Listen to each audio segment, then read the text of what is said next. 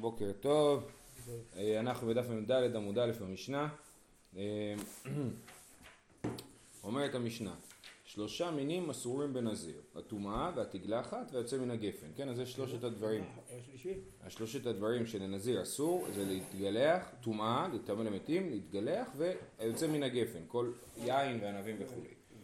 חומר בטומאה ובתגלחת והיוצא מן הגפן, שהטומאה והתגלחת סותרים, ויוצא מן הגפן אינו סותר. כן?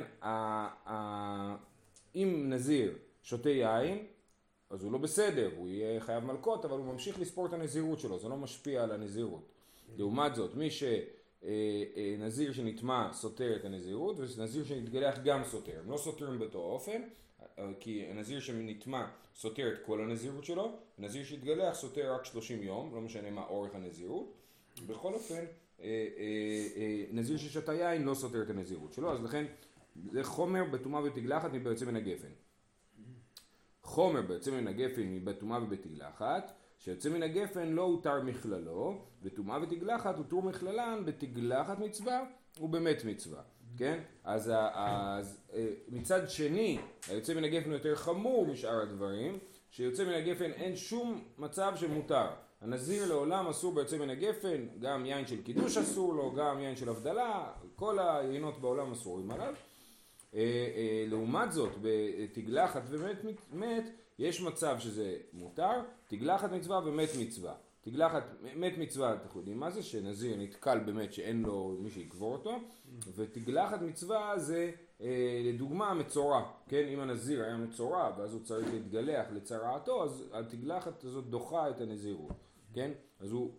אז ביוצא מן הגפן לא הותר מכללו, כן? לא הותר מכללו, זאת אומרת זה לעולם לא הותר, אין שום מצב שזה יהיה מותר, אבל בתגלחת ובטומאה זה כן הותר מכללו. יש מצבים שיהיה מותר לנזיר להתגלח ולהיטמא למתים. וחומר בטומאה מבתגלחת, עכשיו ביחס בין טומאה ותגלחת, חומר בטומאה מתגלחת שהטומאה סותרת את הכל וחייבים עליה קורבן, ותגלחת אינה סותרת אלא 30 ואין חייבים עליה קורבן. אז הזכרנו חלק מזה מקודם. נזיר שהתגלח סותר 30 יום, והוא לא חייב להביא קורבן על זה שהוא התגלח, כן? לא משנה, התגלח בטעות, התגלח בכוונה, זה לא משנה. הוא סותר 30 יום הנזירות שלו, והוא לא צריך להביא קורבן על זה. נזיר שנטמא, ושוב, זה לא משנה אם זה בכוונה או בטעות, הוא סותר את כל הנזירות שלו, וגם הוא צריך להביא קורבן. יופי. אוקיי, עכשיו הגמרא מרחיבה בעצם את ה... גם הנזירות שלו היא שנה, הוא סותר את כל הנזירות. כן, ראינו על זה, שיש בזה כמה שיטות, אבל זה, פה זה תנא קמא, אומרת השיטה הזאת, שהוא סותר את הכל. אומרת הגמרא, וטומאה, עכשיו בעצם הגמרא מרחיבה את המשנה, זאת אומרת, היא הופכת את זה למין מדרש הלכה. וטומאה לא תותר מכללה, קל וחומר מיין, כן? אז בוא נגיד שגם טומאה לא תותר מכללה, כמו שיין לעולם אסור, אין מצב שהוא מותר, אז נגיד שגם טומאה תמיד אסורה ואין מצב שהיא מותרת, אפילו באמת מצווה. וטומאה לא תותר מכללה, קל וחומר מיין. ומה יין שאינו סותר, שמי ששותה יין לא סותר את הנזירות שלו, לא הותר מכללו, טומאה שסותרת, אינו דין שלא תותר מכללה, כן? אז אם יין הוא יותר קל, ובכל זאת אין מצב שהוא מותר, לא הותר מכללו, אז נגיד שגם בטומאה אין מצב שהיא מותרת, כי היא יותר חמורה מיין. איך היא יותר חמורה מיין? כי היא סותרת את הנזירות. תלמוד לומר, לאביו ולאמו לא יטמא, לאביו ולאמו לא יטמא, אבל מטמא הוא למת מצווה. זה ראשון. הלאה. אז יש לנו דרשה, זאת אומרת מצד ההיגיון, מצד הקל וחומר, היה מקום באמת לומר את זה, שנזיר שיהיה טומאה לא הותר מכללה, אבל יש לנו דרשה שמלמדת לנו שכן הותר מכללה. ויין יותר מכללו, קל וחומר מטומאה, אז בוא נגיד הפוך, כן? שיין יהיה מותר, נגיד יין של קידוש, נגיד יין של מצווה, יהיה מותר לנזיר לשתות. ואיך יהיה הדרשה? קל וחומר מטומאה, מה טומאה שהיא סותרת, הותרה מכללה, יין שאינו סותר, אינו דין שהיא הותר מכללו. אמר קרב, יין ושחר יזיר לאסור יין מצווה כיין הרשות. כן, אז יש לנו דרשה, יין ושחר יזיר, אם אתם זוכרים, הפסוק שם הוא באמת מביא המון המון דוגמאות. אז זה בא לרבות אפילו יין מצווה כיין הרשות, שאסור לו יין מצווה כיין הרשות, ולא הותר מכללו היין. אז שוב, היה מצד הקל וחומר, היה היגיון לומר שיהיה מותר לשתות יין של מצווה, אבל יש דרשה שאומרת שאסור. הלאה, ויין יסתור את הכל קל וחומר מטומאה, אז תגיד הפוך, באמת אסור לך לשתות, יין לא הותר מכללו, אז תגיד שהוא סותר את הנזירות, כמו שטומאה סותרת את הנזירות. ויין יסתור את הכל, קל וחומר מטומאה, מה טומאה שהותרה מכללה, סותרת את הכל, יין שלא הותר מכללו, לא כל שכן שיסתור, הרי יין הוא יותר חמור, לא הותר מכללו, אז למה הוא לא סותר את הנזירות, מקל וחומר? אמר קרא, והימים הראשונים יפלו, כי טמא נזרו, זאת אומרת, הימים הראשונים יפלו דווקא בגלל שטמא נזרו, אבל אם זה לא טומאה, אז טומאה סותרת ואין היין סותר. בסדר? עד כאן היה השוואה בין יין לטומאה. עכשיו אנחנו מכניסים את התגלחת לסיפור. ותגלחת תסתור את הכל קל וחומר מטומאה, אז בוא נגיד שיש צד שתגלחת היא יותר חמורה מטומאה, אז נגיד שהיא גם תסתור את הכל ולא רק 30 יום, כמו שאמרנו בסוף המשנה. ומה טומאה שלא עשו בה מטמא כמטמא סותרת את הכל, תגלחת שעשו בה מגלח כמתגלח, אין עוד דין שתסתור את הכל. אז מה הקל וחומר פה? אז זה דין שעוד לא ראינו והמשנה לא הזכירה אותו, זה, ותכף נראה מה המקור לדברים. אם מישהו מטמא נזיר, הוא לא עבר עליו, כן? אם הנזיר מטמא את עצמו, הוא עבר עליו, אסור לו להיטמא. אבל אם מישהו זורק עליו איזה עצם, כן? של מת. האם הוא עושה את זה בקבל את זה בהסכמה, כאילו, לא אונס. מה, לא של הנזיר? כן. לא, אני לא מדבר על הנזיר, אני מדבר על המטמא. האם המטמא עובר או לא עובר, כן? אז בנזיר לא עשו מטמא כמטמא. לעומת זאת, בתגלחת, עשו מגלח אם מתגלח, אם מישהו מגלח נזיר, אז הוא חייב, כן? הוא עבר עליו, שאסור גלח את הנזיר. אז הנה, תגלחת יותר חמורה מטומאה במובן הזה. אז בוא נגיד שהיא סותרת את הכל, אם טומאה סותרת את הכל, אז גם תגלחת סותרת את הכל, כי יותר חמורה לבריאות. ומה טומאה שלא עשו במטמא כמטמא סותרת את הכל, תגלחת שעשו במגלח אם מתגלח, אין עוד דין שתסתור את הכל, אמר קרא, והימים הראשונים ייפלו כי טמא נזרו. טומאה סותרת את הכל, ואין תגלחת סותרת את הכל. כן, הימים הראשונים יפלו, כי טמא נזרו דווקא כשהוא טמא, אז הימים הראשונים יפלו. אבל בתגלחת הוא לא סותרת את הכל. למה הוא סותר 30 יום? צריך שיהיה לו שערות בשביל לגלח אותו. כן, אז אם הוא יתגלח, זה סותר טכנית, כאילו, לא מהותית. נזיר שנטמא, הכל הימים הראשונים יפלו, כי התורה אמרה, שזה מה שקורה. ותגלחת, זה לא סותר את הכל, סותר רק 30 יום, כי אם לא יסתור 30 יום, אז לא יישאר לו מה לגלח, וגם ראינו דיונים על זה, מה קורה כשממילא לא נשאר לו יותר מ-30 יום עד סוף הנזירות, יכול להיות שזה באמת לא סותר. וטומאה, טוב, אז אם ככה, שתגלחת לא סותרת את הכל, זה יותר קלה מטומאה, אז טומאה נעשה בה מטמא כמטמא, קל וחומר מתגלחת, ומה תגלחת שאינה סותרת, אלא 30, שהיא יותר קלה, עשה בה מגלח כמתגלח, טומאה שהיא סותרת את הכל, אין עוד דין שנעשה בה מטמא כמטמא, אמר קרא, וטמא ראש נזרו, למטמא ראש נזרו, כן? וטמא ראש נזרו, דווקא הוא זה שהוא עובר על עליו, אז זה, ככה לומדים מהפסוק, וטמא ראש נזרו, למטמא ראש נזרו, מי שמטמא את ראש נזרו בעצמו, כן? אז דווקא הוא עובר על טומאה, אבל מישהו אחר שמטמא את הנזיר לא עובר על זה. טוב, ותגלחת לא נעשה במגלח כמתגלח, קל וחומר מטומאה. ומה טומאה שהיא סותרת את הכל, לא עשו במטמא כמטמא, שהיא חמורה. תגלחת שאינה סותרת אלא 30 יום, לא כל שכן שלא נעשה מגלח כמתגלח. נגיד שכיוון שהיא קלה, אז גם מי שמגלח את הנזיר הוא לא עובר. אמר קרא, תער לא יעבור על ראשו. קרי בי, לא יעבור הוא ולא יעבור לאחר, כן? או יש פה גרסה אחרת, לא יעביר לאחר. אז תער לא יעבור על ראשו, זה גם הגיוני, הפסוק אומר תער לא יעבור על ראשו, הוא לא אומר מי לא יעביר את התער, נכון? כן. אסור שהתער יעבור על ראשו, אם מישהו מעביר תער על ראשו, בין אם זה הוא בעצמו, בין אם זה מישהו אחר, אז הוא עבר עליו, ולכן זה הדין. יופי, עד כאן סיימנו את ההשוואה בין טומאה לתגלחת, כן? שבאמת מצד אחד טומאה יותר חמורה כי היא סותרת את הכל, מצד שני תגלחת יותר חמורה כי אמרנו שיש לאו על המגלח כמו המתגלח, כמו הנזיר. ותגלחת לא תותר מכללה, קל וחומר מיין. עכשיו אנחנו משווים תגלחת ויין. אמרנו שביין הוא לא הותר מכללו, נכון? ותגלחת, אם יש תגלחת של מצווה כגון מצורע, אז זה כן הותר לנזיר. אז תגלחת לא תותר מכללה, קל וחומר מיין. ומה יין שאינו סותר, לא הותר מכללו, תגלה אחת שסותרת, כי יין לא סותר את הנזירות, ותגלה אחת כן סותרת את הנזירות, אין הדין שלא הותר מכללה. אמר רחמנה ראשו ואמר רחמנה זקנו. זה פסוק שנאמר בדין מצורע, שאמרנו שגילח את כל שערו, את ראשו ואת זקנו, ואמרנו שהראשו וזקנו מיותרים, וכבר דנו באריכות בשאלה איך לומדים משם בדיוק, אבל בדיני מצורע אנחנו רואים שתגלחת שלא דוחה את הנזירות. דוחה או לא דוחה? כן דוחה, כן. אם הנזיר מצורע, אז הוא צריך לגלח את כל שערו. ותגלחת לא תסתור כלל, אז בוא נגיד שתגלחת היא כל כך קלה שהיא נדחית מפני תגלחת של מצווה, אז נגיד שהיא לא סותרת את הספירה, ותגלחת לא תסתור כלל, קל וחומר מיין, ומה יין שלא הותר מכללו אינו סותר, תגלחת שהותר מכללה אינו דין שלא תסתור. תשובה, בעניין גידול שיער ועליקה, זה כמו שאמרתי, זה עניין טכני, אי אפשר לגלח נזיר אם אין לו שיערות, אז חייב להיות שזה סותר. ויין יסתור 30 יום, קל וחומר מתגלחת, ומה תגלחת שהותרה מכללה, שהיא קלה יותר, סותרת יין שלא הותר מכללו, שהוא חמור יותר, אין עוד דין שיסתור. אמרנו מי דיוטמה, אלא משום גידול שיער. גבי יין, הקיים שיערו, אין שום היגיון להגיד לנזיר שאסור לו לשתות יין, כי זה, שזה יסתור. למה? אם הוא שתה יין.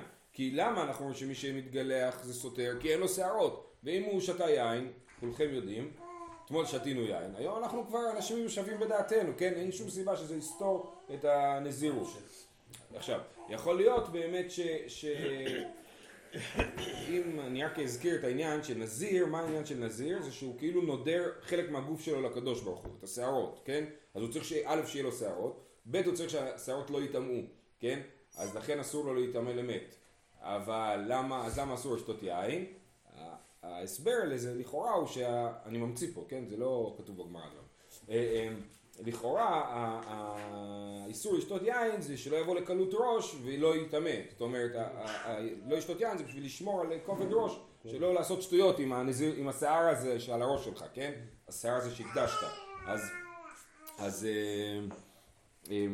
אוקיי, אז פה אנחנו אומרים, אז מי ששתה יין, אין שום סיבה שהוא יסתור. נכון, שאם הוא נטמע בזמן שהוא היה שתוי, אז הוא יסתור, אבל זה רק בדין יוצא שהוא נטמע. כן, לכן אין סיבה לומר שמי ששתה יין יסתור את הנזירות שלו, בניגוד לתגלחת שסותר 30 יום, ובניגוד לטומאה שסותר את הכל. זה גם פעמים דיברת על זה, מה בעצם הנזיר? כן. אבל הפעם שאמרת שהנזירות סתם זה יין. כן, נכון, יש בזה כל מיני צדדים. נגיד אצל שמשון הגיבור אנחנו רואים שהעיקר היה לכאורה השיער, כן? השיער, וגם הוא לא שתה יין, אבל הוא כן נטמע למתים, נכון? אבל באמת זה נראה שהשיער היה הדבר המשמעותי, והוא לא הקריב את השיער שלו, נכון? לפי מה שאני תיארתי, העיקר זה הסוף, זה הקרבה של השיערות, כן? ואצל שמשון זה לא העניין, העניין הוא שהוא לא שתה יין, כן? אז באמת, כל מיני תפיסות. איזה שמשון הפלישתים? גזרו לו את השערות, נכון, אבל הוא לא יקריב כאילו את השערות שלו לקורבן. וייטר, משנה הבאה בעמוד הבא. תגלחת טומאה כיצד? רק אם היה לנו פה, זה תנך, זה היה מאוד מאוד. יש שם איפה שהסדורים, יש פה? אפילו חומש. לא? תודה רבה. אני אקרא את המשנה בינתיים. תגלחת טומאה כיצד? הים הזה בשלישי ובשביעי. הוא מגלח בשביעי, הוא מביא קורבנותיו בשביעי. אז מה קורה? הנזיר שנטמע, הוא צריך להיטהר. הוא נטמע באמת, הרי אם הוא נטמע בטומאה אחרת, זה לא סותר ולא כלום, ולא מביא קורבן. אם הוא נטמע באמת, תודה רבה. אז הוא סותר, אז הוא ממזה בשלישי בשביעי מאפר פרה אדומה, כי ככה ניתרים, נכון? ומגלח בשביעי, ביום השביעי אחרי שהוא עיזה, הוא מגלח את שערו, ואז הוא מביא את הקורבנות שלו ביום השמיני. אני אקרא לכם את הפסוק, כי ימות מת עליו בפתע פתאום, וטימא ראש נזרו, כאילו המת מטמא את השערות שלו, וגילח ראשו ביום טהרתו, ביום השביעי גלחנו, וביום השמיני יביא שתי תורים או שני בני יונה אל הכהן אל פתח אוהל מועד, ועשה הכהן לאחד לחטאת ואחד לעולה, וכיפר עליו מאשר חטאן הנפש, וקידש את ראשו ביום ההוא, והזיר להשם את ימי נזרו, והביא כבש בן שנתו להשם, והימים הראשונים יפלו כי יטמא נזרו. כן, אז יש לנו פה, הוא מגלח ביום השביעי, ביום השמיני הוא מביא קורבנות. איזה קורבנות הוא מביא? שתי ציפורים, שתי תורים ושתי בני עונה, ואשם, כבש לאשם, כבש משנתו לאשם, והימים הראשונים ייפלו, כמו שאמרנו שהוא סותר את הימים הראשונים. זה במקרה שהוא נטמע, זה תגלחת הטומאה. תידרת דונר כיצד הים הזה בשלישי ובשביעי, הוא מגלח בשביעי, הוא מביא קורבנותיו בשמיני, ואם גילח בשמיני, מביא קורבנותיו בו ביום. דבר רבי עקיבא, היה לא יודע מה, הוא טבל ביום השביעי, הוא עיזה וטבל, ברור שאחרי ההזעה יש טבילה, תמיד יש טבילה אחרי ההזעה, הוא עיזה וטבל, והוא רוצה והוא לא יודע, לא הצליח לקבוע תור אצל הספר. ביום השמיני הוא גילח, בכל זאת הוא יכול באותו יום להביא את הקורבנות, ואנחנו לא אומרים לו, טוב, בגלל שגילחת בשמיני, אז תביא את הקורבנות שלך בתשיעי. כן?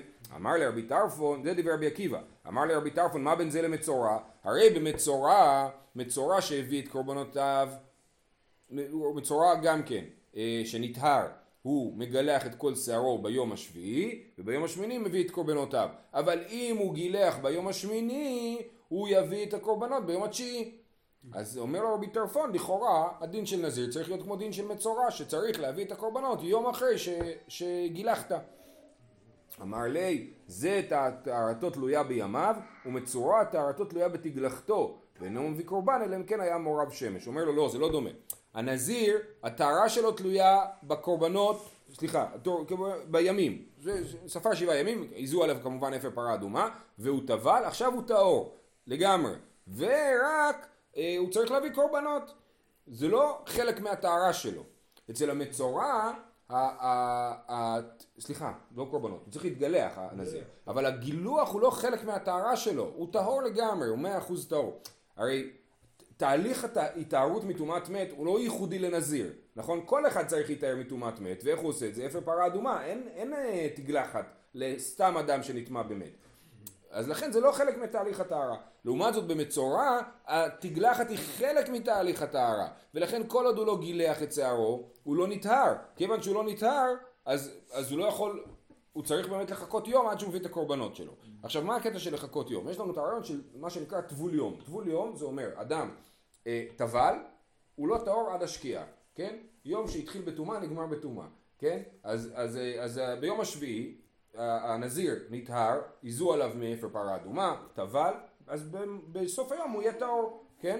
אותו דבר מצורע, רק שבמצורע מתי הוא יהיה טהור? שיש אחרי התגלחת, כן? אז יהיה שקיעה ואז הוא יהיה טהור. לכן המצורע שהביא קורבנותיו ביום השמיני, שהתגלח ביום השמיני, הוא יביא את קורבנותיו למחרת, כי הוא רק נטהר ביום השמיני. לעומת זאת הנזיר, התגלחת היא לא רלוונטית לטהרה, ולכן הוא נטהר ביום השביעי.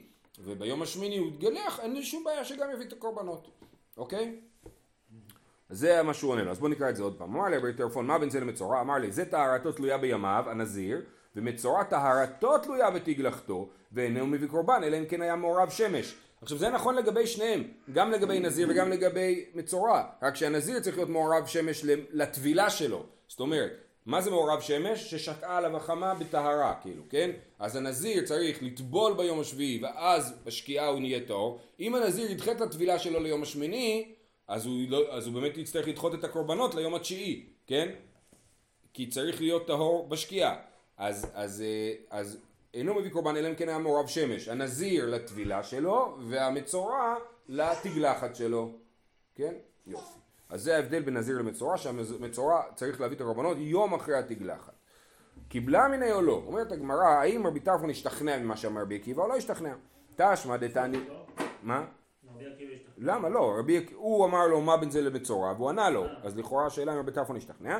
קיבלה מיני או לא? תשמע דתני הלל גילח בשמיני...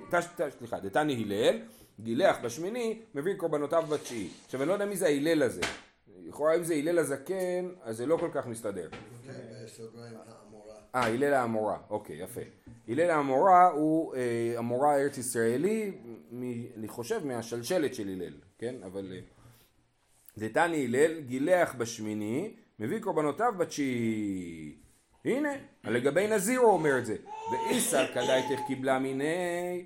ליתי קורבנותיו בשמיני. אם רבי טרפון השתכנע מרבי עקיבא, אז אין אף אחד שחושב שגילח בשמיני מביא קורבנותיו בתשיעי, אלא מוכח שהוא לא השתכנע, שהוא נשאר נאמן לעמדתו, שאם הוא גילח בשמיני, הוא צריך להביא את הקורבנות למחרת ביום התשיעי. אמר אביי, סליחה, ויסל כדאי דקבינה, אמר רבא, לא קשיא, עד תבל בשביעי, עד לא תבל בשביעי. רבא אומר, לא, זה לא מוכיח.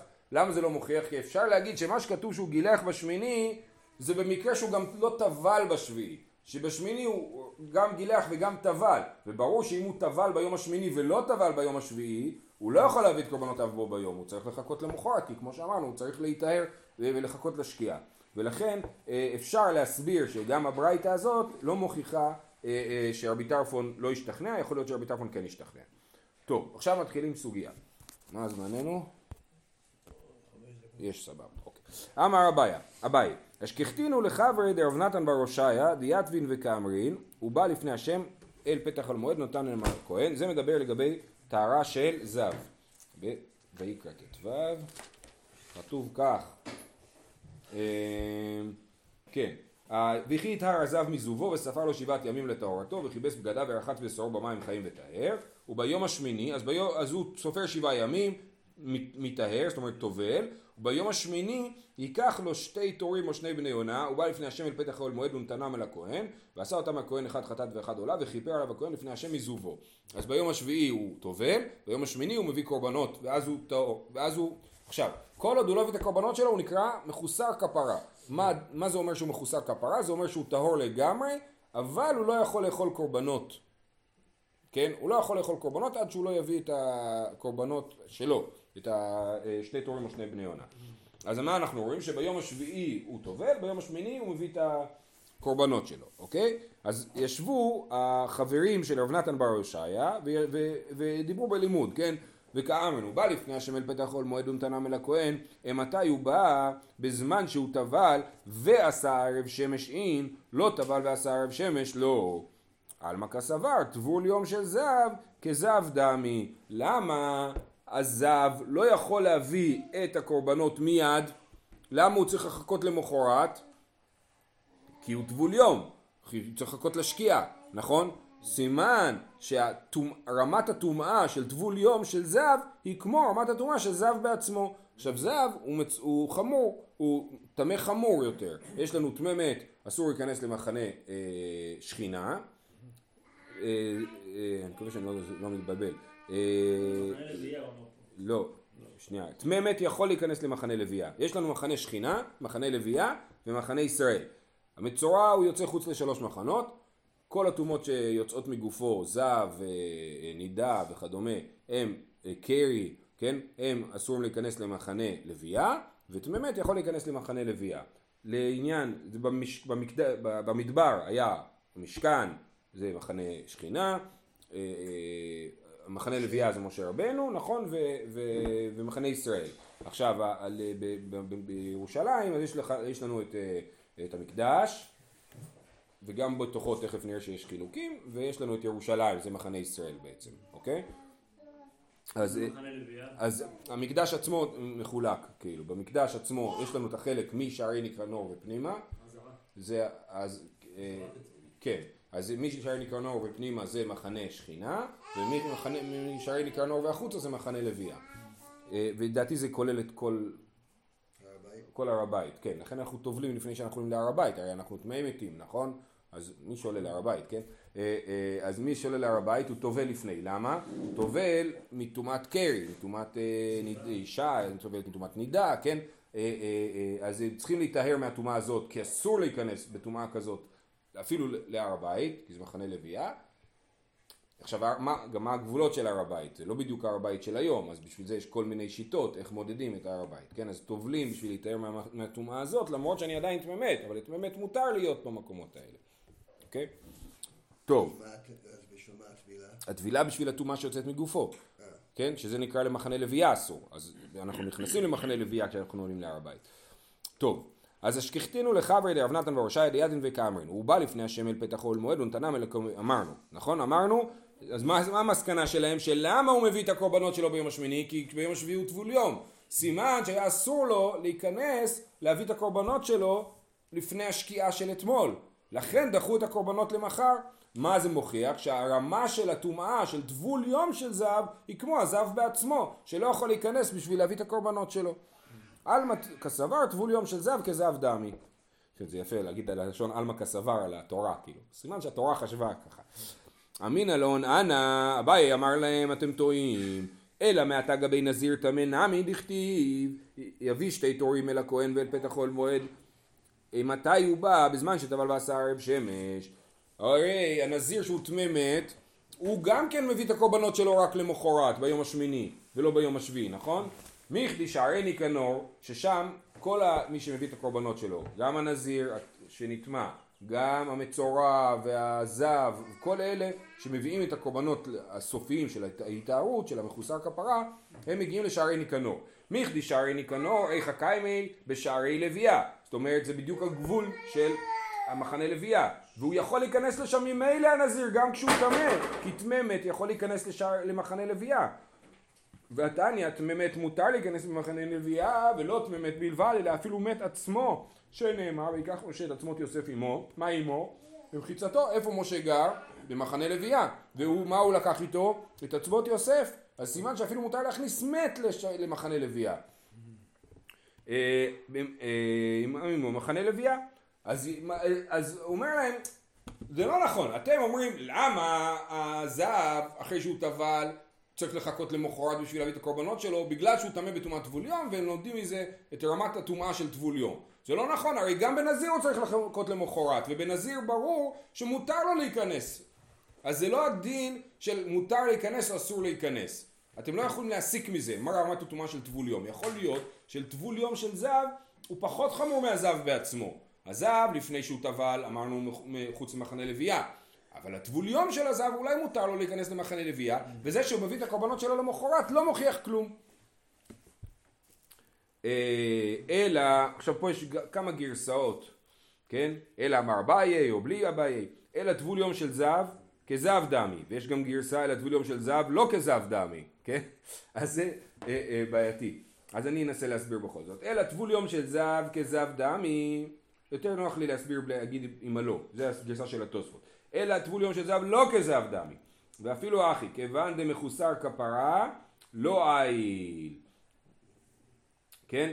אומר להם, זה לא קשור, למרות שטבול יום של זהב הוא לא כזהב דמי, אתם טועים במה שאתם אומרים, עדיין בגלל שהוא מחוסר כפרה הוא לא נכנס, למה? המייקה ארילי, ואי במחנה לוויה, כי המייקה קרילי אוהל מועד, בפסוק כתוב, מה הפסוק?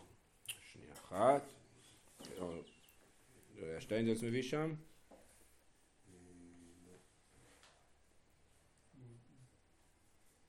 הפסוק של זהב? לא, הפסוק. הנה, כן. זה לגבי זהב, בא לפני השם פתח אוהל מועד. למה קוראים לזה פתח אוהל מועד? כן, אי במחנה לוויה, המאי קקרי לי אוהל מועד, למימרה. מהת המחוסר כפרה לו אי? אף למחנה לוויה נמי מחוסר כפרה לא איל. זאת אומרת, הפסוק קורא למקום אוהל מועד לשערי ניקנור כאילו, כן? או פתח העזרה. הוא קורא לזה אוהל מועד למרות שזה לא באמת אוהל מועד. אוהל מועד זה כאילו משערי ניקנור פנימה. אז למה הוא קורא לזה פתח אוהל מועד? כאילו פתח אתה יכול להיות מבפנים ויכול להיות מבחוץ, נכון? אז למה הוא קורא לזה פתח אוהל מועד? להגיד כמו שמחוסר כפרה, מי שטבל אבל לא הביא את הקורבנות שלו, לא יכול להיכנס לאוהל מועד, ככה גם מחוסר כפרה לא יכול להיכנס למחנה לוויה, אלא כאשר הוא מביא איתו את הקורבנות שלו, כן? אז לכן הנזיר נחשב כמו מחוסר כפרה, והמצורע והזהב, כל אלה נחשבים למחוסרי כפרה, כל עוד הם לא הביאו את הקורבנות שלהם, אסור להם להיכנס אפילו למחנה לוויה, אלא אם כן הם מביאים איתם את הקורבנות שלהם. אז זה דין מיוחד של מחוסר כיפורים, זה לא קשור לטבול יום או לא טבול יום, זה קשור למחוסר כיפורים או לא מחוסר כיפורים. ואת המנהלן, ואיך אנחנו יודעים שבאמת מישהו מחוסר כפרה אסור לו להיכנס למחנה לוויה, למחנה שכינה, דתניא, טמא יהיה לרבות טבול יום, עוד טומאתו בו לרבות מחוסר כפרה. כן, טמא יהיה עוד טומאתו בו לרבות שאפילו מחוסר כפרה הוא נחשב לטמא. לאיזה עניין שהוא נחשב טמא? לא להיכנס למחנה שכינה. אז אני אנסה לסכם. יש לנו זהב, אסור להיכנס, חוץ למחנה שכינה ומחנה לוויה. הטבול יום של זהב, בעיקרון מותר לו להיכנס למחנה לוויה, אבל בגלל שהוא מחוסר כיפורים, זאת אומרת זה לא מצד הטבול יום, יכול להיות שלעניינים אחרים זה יהיה רלוונטי, כן? אבל בגלל שהוא מחוסר כיפורים, אז זאת הסיבה שבאמת, אני יודע איך זה, מה הנפקא מינה. זאת הסיבה שבאמת אסור לו להיכנס למחנה לוויה, כי הוא מחוסר כיפורים. למה היא נפקא מינה? נפקא מינה לזב שהוא לא מחוסר כיפורים. זב שראה 2 יריות ולא 3 יריות, כן? הוא ראה זוב פעמיים, הוא לא צריך להביא קורבן. ועדיין הוא צריך, הוא נטמע 7 ימים, והוא טובל, והוא טבול יום עד השקיעה, כן? מותר לו להיכנס למחנה לוויה. למה? כי הוא לא מחוסר כיפורים. אז מצד הטבול יום זה לא מפריע לי, מה שמפריע לי זה מחוסר כיפורים, ומי שאין לו גדר שמחוסר כיפורים הוא מותר. ככה תוספות מסבירים. זהו. ונזיר, נזיר זה לא קשור, אמרנו, באמת צריך לחכות אחרי הטבילה ולמחרת להביא את הקורבן. זהו, של כולם, יום טוב, פורים, שושן פורים שמח.